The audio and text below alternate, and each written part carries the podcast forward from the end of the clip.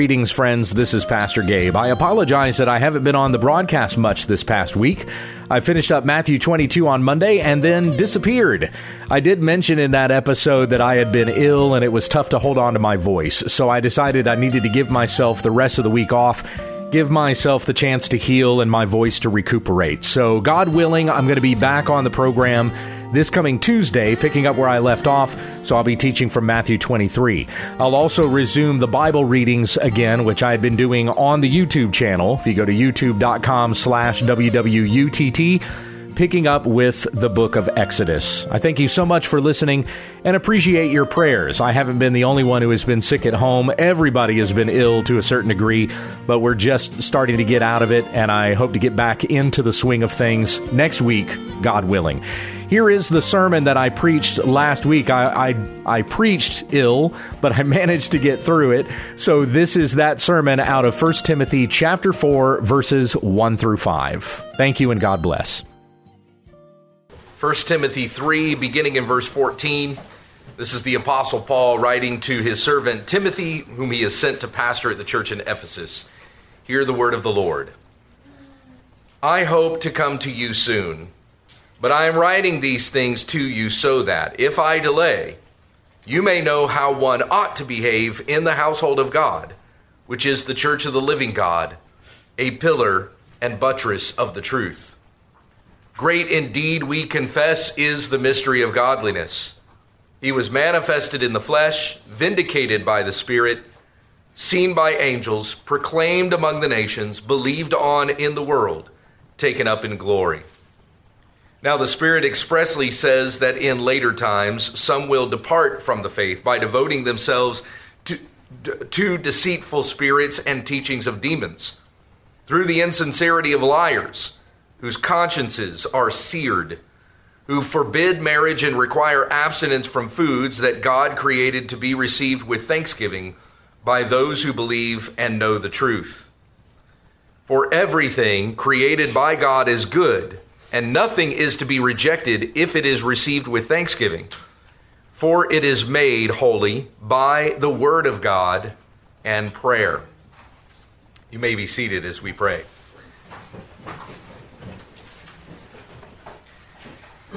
Heavenly Father, as we come back into this section this morning, and we are reminded of the mystery of godliness, we see by contrast here what happens when a church would stray or turn away from godliness.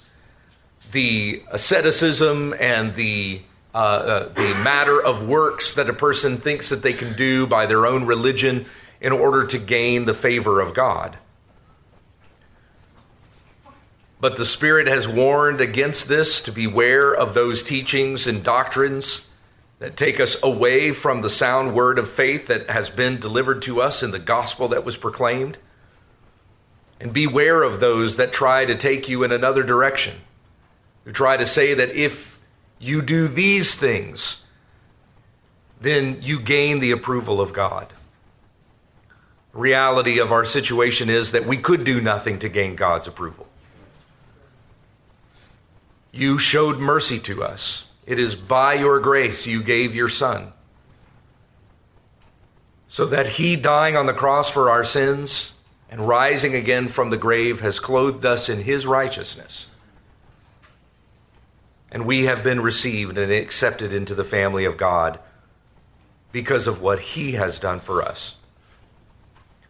So I pray that as we consider that this morning, we, we consider those warnings of false doctrines, that we rejoice once again in the good word that was delivered to us through that apostolic ministry and the gospel that was proclaimed. It's in Jesus' name that we pray. Amen. In Mark chapter 7, the Pharisees gathered to him with some of the scribes who had come from Jerusalem, and they saw that some of Jesus' disciples ate with hands that were defiled. That is, they were, un- they were unwashed, just didn't wash their hands before they ate. Now, I know that, uh, that as parents, you're going to implement that on your kids. Say, uh, wash your hands before you come to the dinner table. We did that with our kids, I guess, just last night, wasn't it? Right? Before you eat, go wash your hands. If they don't wash their hands, it's not like we're imposing upon them some religious practice that they haven't followed. They didn't obey mom and dad. That's really the situation if they don't wash their hands. Here in this particular situation, the Pharisees are seeing that Jesus' disciples are not washing their hands. And they think that, or at least they claim by their teaching, that something spiritually defiling has taken place here by not washing their hands. For the Pharisees and all the Jews do not eat unless they wash their hands properly, holding to the tradition of the elders and when they come from the marketplace, they do not eat unless they wash. And there are many other traditions that they observe, such as the washing of cups and pots and copper vessels and dining couches. Again, things that could be good, a smart thing to do. But it's not that a person, it's not as if a person is in sin if they don't do them. Verse 5, there in Mark chapter 7, the Pharisees and the scribes asked him, why do your disciples not walk according to the tradition of the elders, but they eat with defiled hands? And Jesus said to them, Thank you, sir.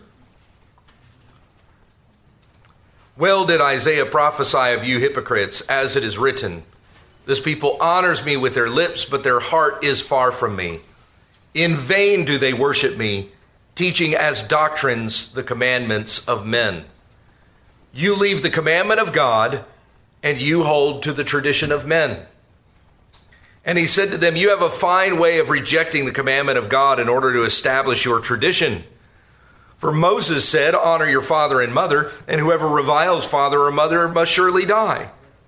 But you say, If a man tells his father or his mother, Whatever you would have gained from me is Corban, that is to be given to God, then you no longer permit him to do anything for his father and his mother thus making void the word of God by your tradition that you have handed down, and many other such things you do.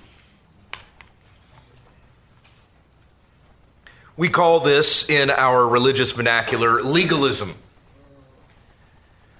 where the word of God is not followed, but the word of man, the traditions and the teachings of men. It's not that you find a command in the Word of God anywhere that says, wash your hands. But these Pharisees have implemented that word and have said that this is a command of God. It is the command of God that you must do this, even though that's not found anywhere in the scriptures. And so we bind the conscience. We would implement upon somebody that they have to do this, and if they don't do this, then they are in sin. And so we have taken away from God's word and instead have added to it the traditions of men. And the Apostle Paul calls that here in 1 Timothy 4 the teachings of demons.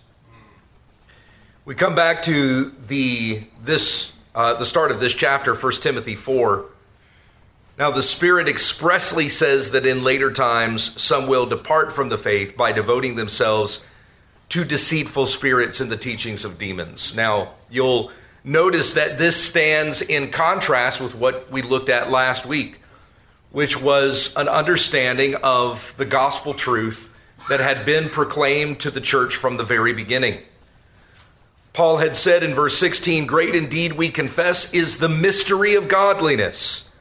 He was manifested in the flesh, vindicated by the Spirit, seen by angels, proclaimed among the nations, believed on in the world, and taken up in glory. And we spent the majority of our time last week just considering the gospel truth that was contained within that short confession. So now we get to this next part in verses 1 through 5 of chapter 4, where we see the contrast now from the good doctrine that was confessed by the church, that sound doctrine, that which was the gospel of Jesus Christ. And now instead we see the teachings of demons. This warning that Paul gives to beware those that will malign the word, that will twist the scriptures, that will implement doctrines and commands that God never commanded. Now, this is right at the center of this letter. We're halfway through our study of 1 Timothy. And you'll notice that there are three areas in 1 Timothy where a warning against false teaching is given. We saw it at first in the very beginning, where Paul said, Don't let anyone teach any different doctrine or devote themselves to myths and endless genealogies which promote speculations rather than the truth of God's word. We're going to see this again when we get to chapter 6. And at the very beginning of the chapter, Paul talks about here's what happens when a person leaves sound doctrine and what it causes in the lives of, of those persons who are no longer teaching the gospel of Jesus Christ, but have gone about in their, in their own ways. So, here at the middle of the letter, we have yet another warning about false teaching. The Spirit expressly says, that there are people that are going to depart from the faith, devoting themselves to false doctrine. So, coupled with what we looked at last week, we had the uh, the the thesis statement of the letter, which was given in verses 14 to 15. If I delay, you may know how one ought to behave in the household of God, which is the church of the living God, a pillar and a buttress of the truth. And then we saw that the church is marked by the good confession of the gospel of Christ, which we considered in verse 16. So now, today, still thematically in this line of the Church of the Living God, as this is uh, still the title of the sermon, part two of what we were looking at last week, here we see what to avoid. We see what is contrary to the Church of the Living God. We see what is contrary to the confession of the mystery of godliness. These things, these man made doctrines that people will devote themselves to will not produce godliness. It will not grow a person in Christ's likeness, but rather will take them further away in, uh, from the truth and into damnable heresy. So, as we consider this passage today, chapter 4, verses 1 through 5, we see first of all that statement that the Spirit says in later times some will depart from the faith. And then, secondly, we see what those false teachers are teaching in verses 2 and 3. They are liars, their consciences are seared, and they forbid marriage and require abstinence from foods that God created to be received with thanksgiving. And then, lastly, we have in verses 4 and 5 the statement of everything is good that was created by God if it is received, if it is made holy by the Word of God and prayer. So, those are the three parts to uh, these five verses that we're looking at this morning. Let me come back to the beginning there of chapter 4. Now, the Spirit expressly says, so this is, this is Paul telling Timothy, this comes from God. These false teachers are teaching things that are not from God, but what Paul says does come from God. And he says, that the Spirit expressly says that in later times some will depart from the faith by devoting themselves to deceitful spirits and the teachings of demons. The Spirit expressly says, meaning that this is clearly stated. There is no mystery about this. There, there is no confusion with regard to this kind of false teaching that will be prevalent even in the church in the later times. And notice that it says, the Spirit expressly says that in later times, these are the times that we are presently in. It is the last age that goes from the time that Christ ascended into heaven until the time he will come back again. These are those later times that we are in now. And Paul says that in these later times, some will depart from the faith, and this will happen because they devote themselves to deceitful spirits and the teachings of demons. Now, really, that's somewhat redundant because deceitful spirits and the teachings of demons are rather the same. The deceitful spirits is not necessarily in reference to some sort of ethereal form that's out there that is teaching wrong things to people, but we have seen throughout the New Testament a reference to false teachers as being referred to as spirits.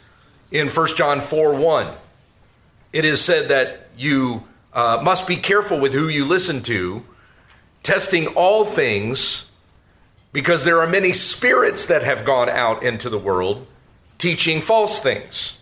Now, those spirits that have gone out into the world are those reference to false teachers. But the spirit that they teach by is not by the Spirit of God, but the spirit of Satan. They've devoted themselves, it says, to deceitful spirits and the teachings of demons.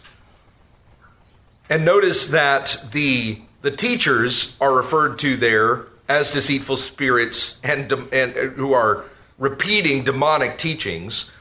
But some departing from the faith, that's not a reference to the teachers. That's a reference to the people who follow those teachers. This is a description of what we call apostasy, although there are different names for that that are used today. One such name is deconstruction. There are some that will say that they have deconstructed their faith, uh, which is just a, another more modern term for apostasy. It is, uh, it, it is trying to intellectually um, uh, make an excuse or make some sort of apologetic for why that person is no longer a Christian. Well, I didn't just I didn't just leave the faith. I did it the smart way. I deconstructed my faith. I realized that these things don't hold up to uh, the truth of the world anymore. When the reality is that they're probably devoting themselves to all kinds of sin and sexual immorality, and they want to be able to do that without any sense of guilt and so I am uh, I'm just not a Christian anymore. Is really what it comes down to. Though they'll they'll try to in a brainiac sort of a way say that this was this really came about through a scientific deconstructing of my faith. But it's apostasy. Apostasy is uh, is a description of those who formerly were of the faith but are no longer, and they have come into this place because they have devoted themselves to deceitful spirits and the teachings of demons. It is stated in Scripture that God gives false teachers as a judgment. In Second Thessalonians chapter 2, where it is said that God gives them a strong delusion so that they may believe what is false and have pleasure in unrighteousness, and therefore come into judgment as a result of their unrighteousness. So people accumulate for themselves false teachers. This is something Paul is going to say in his next letter as well to Timothy in 2 Timothy. He says that people accumulate for themselves false teachers to entertain their passions. A person's going to go after the teacher that's going to say to them the things that they want to hear, to give me the permission to do the things that I want to do. Why is it that there are so many false teachers in the church today? Well, there are two reasons for that. Number one, because the Bible says there will be. If there were not false teachers in the church today, the Bible would be wrong. So, the, again, the Spirit expressly saying that there's going to be deceitful spirits in the teachings of demons. So, that's number one. Number two, a second reason why there is so much false teaching in the church today is because it's what the people want. And so the people will go after those teachers that will tell them the things that they want to hear. Smile and Joel Osteen. Why is it that he has such a massive church that is filled with tens of thousands of people literally on a Sunday morning? It's because he tells them all the things that they want to hear. Uh, I've actually listened to quite a few Joel Osteen sermons. Don't judge me. Yeah, sorry, right. It's, a, it's actually not that difficult to get through. First of all, he preaches a lot shorter than I do. And then, uh, and secondly, he kind of recycles about 10 to 12 sermons. So once you've heard about a dozen of them, you've heard them all. Uh, and then he might just kind of, you know, kind of twist some things here and there to, uh, to somewhat move it to a different topic or something like that. But they, they pretty much all sound the same.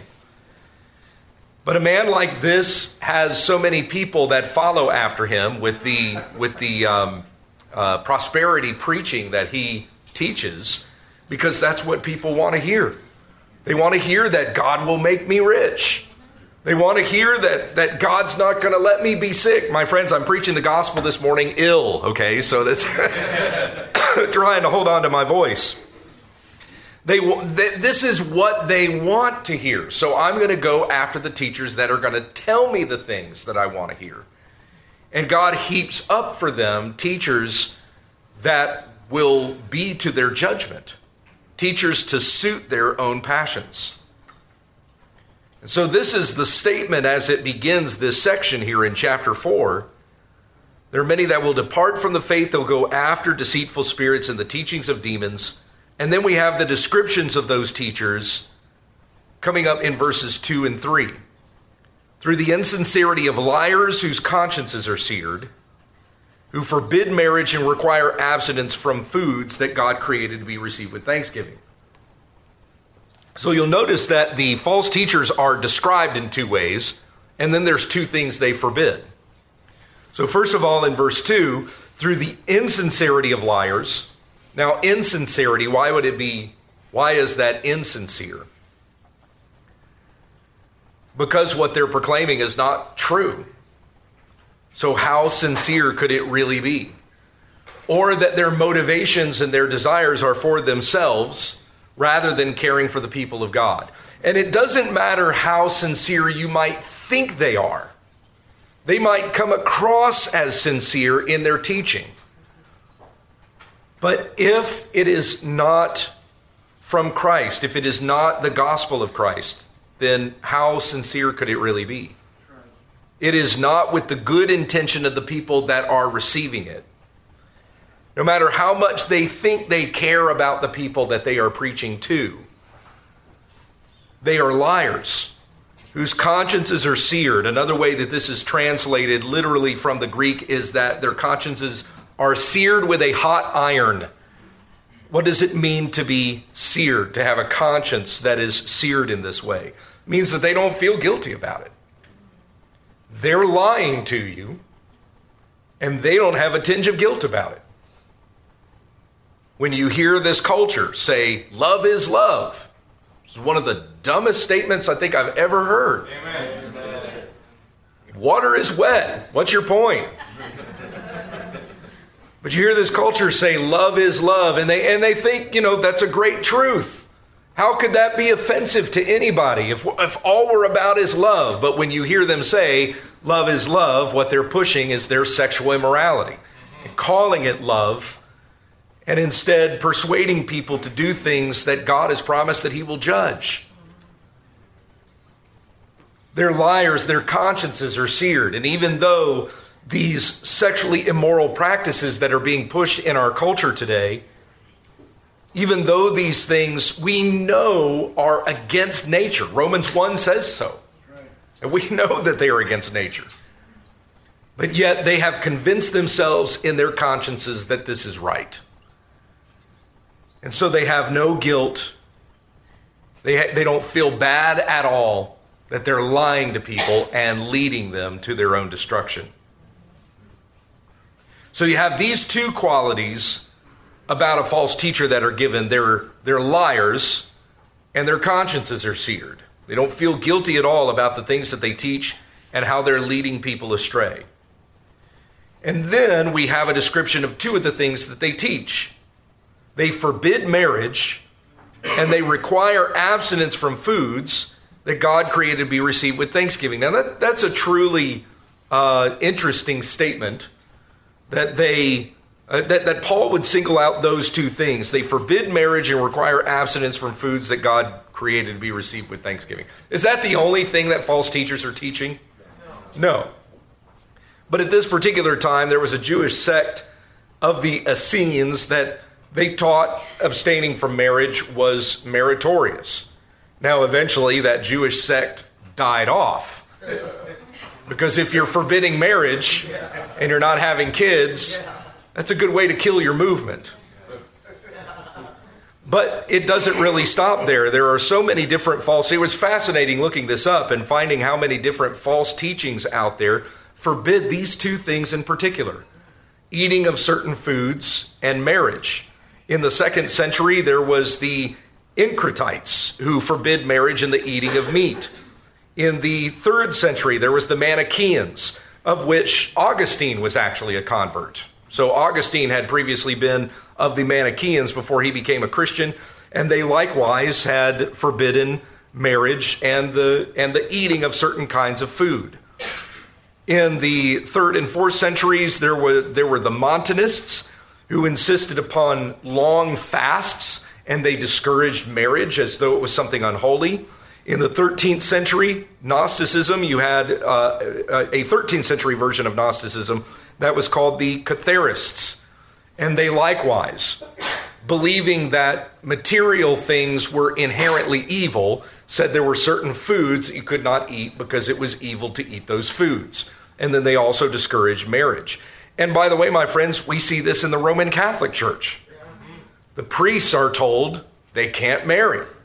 And there are certain foods, certain times of the year that you're not supposed to eat, that you're not supposed to indulge in.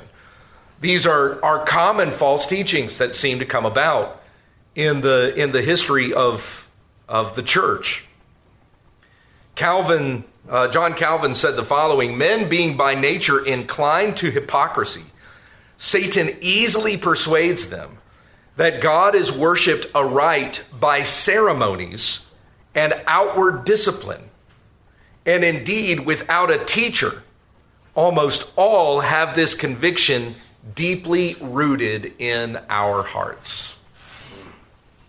It is ingrained within us, in our sinful nature, to believe that we can worship God or present ourselves as holy through asceticism or self discipline and self punishment. That if I do this to myself, if I, if I deny myself these certain foods, or I deny myself the joy of marriage and all the pleasures that come from that, I deny myself those things, then I can present myself as someone holier before God. But my friends, that's heresy. To think that we can do anything by our works that would make us holier and therefore more acceptable to God. I'm going to go ahead and take the burden off of you. You can't do anything to make yourself more worthy or more acceptable to God. Nothing. There's nothing you can do. It is only by Christ that we are made acceptable before God. He who died on the cross for our sins who rose again from the grave. As said in Romans 4:25, he rose again for our justification. We often think of his sacrifice on the cross as being for our justification. Even his resurrection from the dead was so we might be declared innocent before God.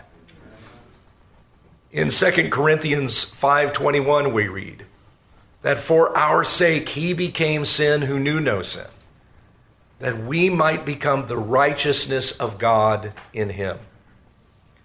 We are clothed in the righteousness of Christ when we believe in and follow him. And you are made worthy before God by faith in Christ because of what he has done for us, not because of what we do to or for ourselves. It is only because of Christ. Colossians 2 16 to 19, the Apostle Paul says, Therefore, let no one pass judgment on you in questions of food and drink, or with regard to a festival or a new moon or a Sabbath. These are a shadow of the things to come, but the substance belongs to Christ. Let no one disqualify you, insisting on asceticism and worship of angels, going on in detail about visions, puffed up without reason by his sensuous mind and not holding fast to the head, from whom the whole body, nourished and knit together through its joints and ligaments, grows with a growth that is from God. And that growth only happens when our doctrine is sound. If we are straying from the gospel into other doctrines, imposing as laws and commands things that God never commanded, that's not going to get us any closer to God. It gets us further away from God. We get to God through Christ. Draw near to Christ, and he will draw near to you. So we have this description once again of these false teachers who forbid marriage, they require abstinence from foods that God created to be received with thanksgiving by those who believe and know the truth. And that leads us into these last two verses here for everything created by God is good, and nothing is to be rejected if it is received with thanksgiving, for it is made holy by the word of God and prayer. My friends, God gave us good food that we can enjoy this good food to the glory of God. Amen. God gave us marriage that we can enjoy a good, lasting, and healthy marriage to the glory of God. Now, there are certainly people out there who are unbelievers who can enjoy things like good food and a good marriage. But God created these things primarily for believers. Right? A lot of people out there can enjoy those things without being Christians. But God made this primarily for Christians. How, could, how do I say that? How do I draw that conclusion? Because we give glory to God through those things.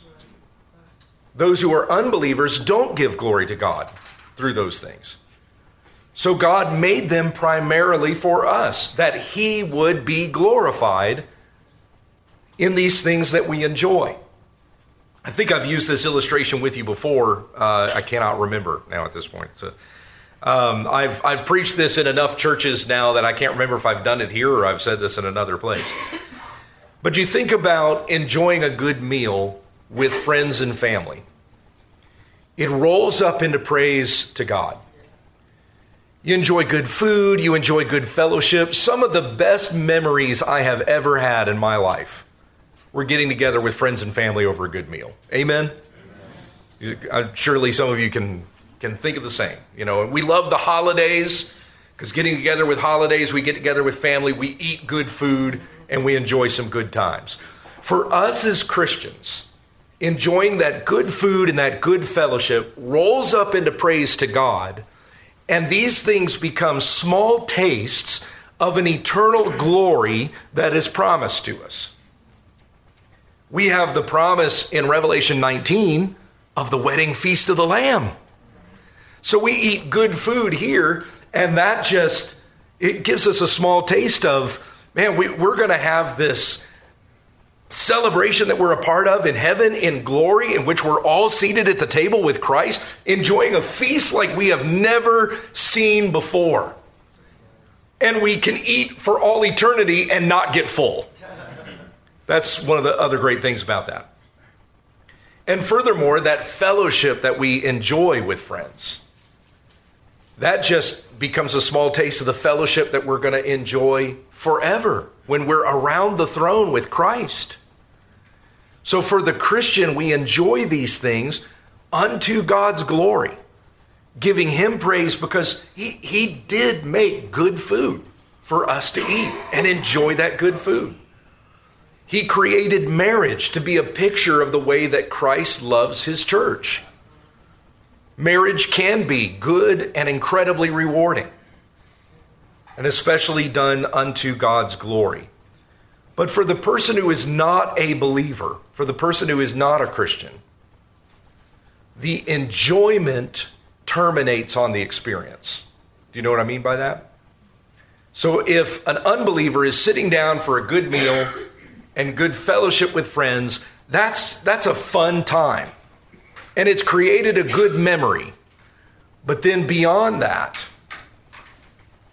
after all of that is over, what do they have but the memory?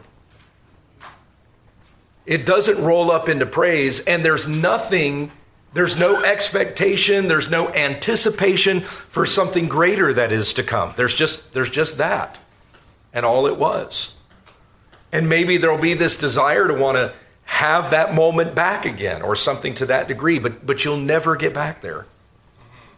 And it will never be fully satisfying.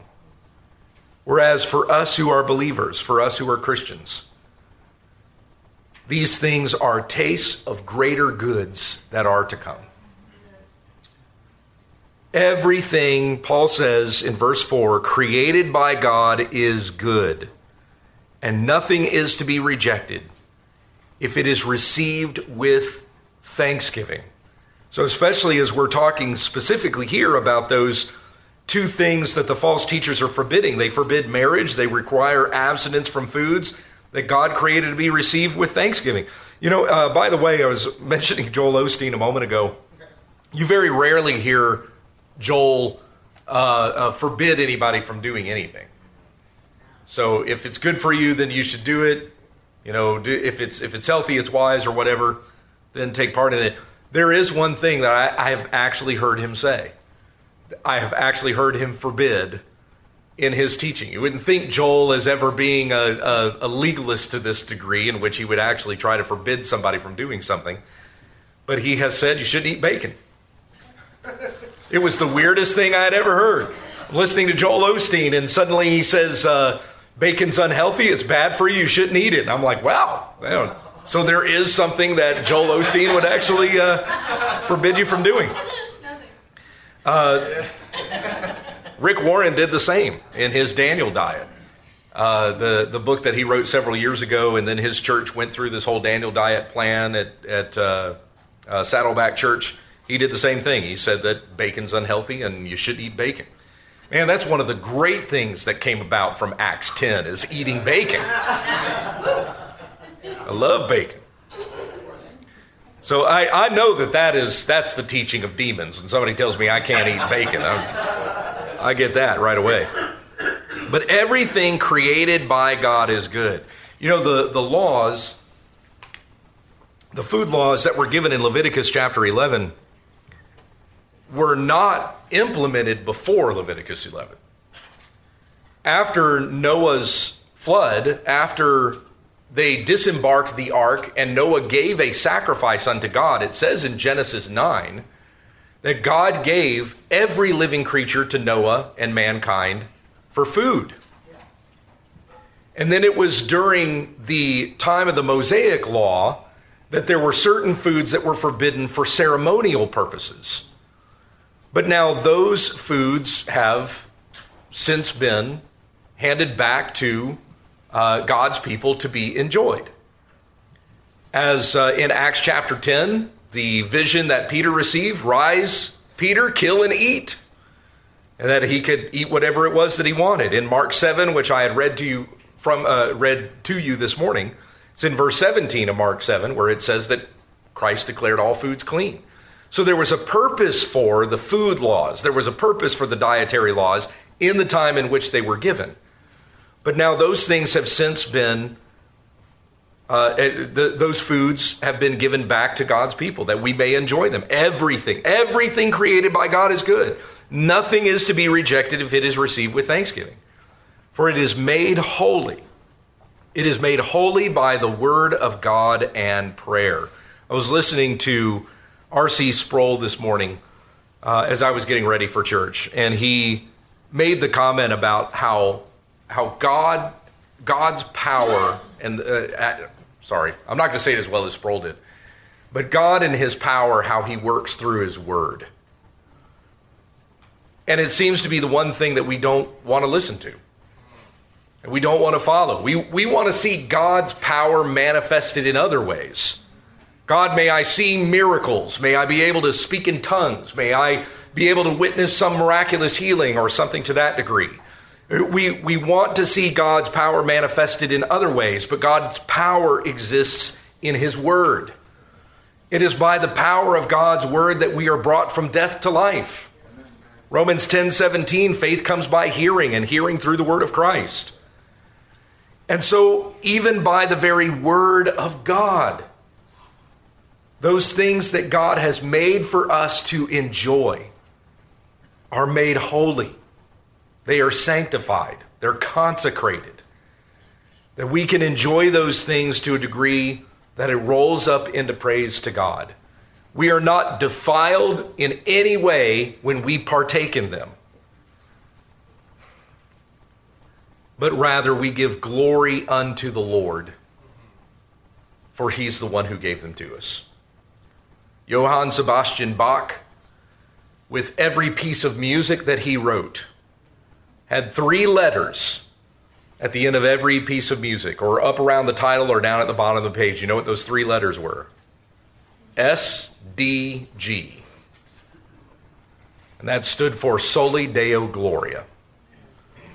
So that Bach would be reminded every time he directed this piece of music or someone else did. That this was to be played and enjoyed to the glory of God. And not just to God's glory, because that would be that would be just DG, Deo Gloria, but Soli Deo Gloria. To God alone belongs the glory. And he alone is worthy of our praise.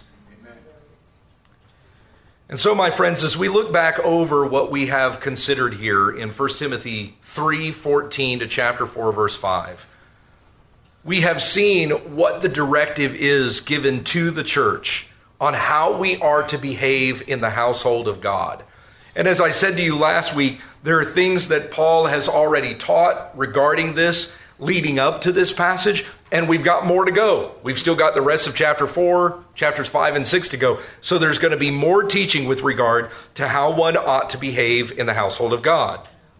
Secondly, we considered the great confession of the mystery of godliness. And that confession, the, the hymn that we looked at last week, going line by line through that particular confession. And then today we saw the contrast with regards to false teachers who try to lead people astray. They lead people away from the good doctrine of God into false doctrines. They lead people away from thinking that, that it is God who makes right, it is God who makes you worthy. They lead you away from that into thinking that I've got to do something into making myself worthy before God. But God has given us all things to be enjoyed for His glory and it is made holy by the word of God and prayer. And this is yet another one of those instructions that we read that we may know how one ought to behave in the household of God. We enjoy these things to His praise and to His glory. This would be a great message going right into a potluck right after. I'm sorry we don't have that today. But we are coming to the Lord's table. And as we partake of these elements and we eat of the bread and we drink of the cup, we remember about the best things that God had given to us through his Son, Jesus Christ, and the forgiveness of sins and the promise of eternal life that we have in Jesus our Lord.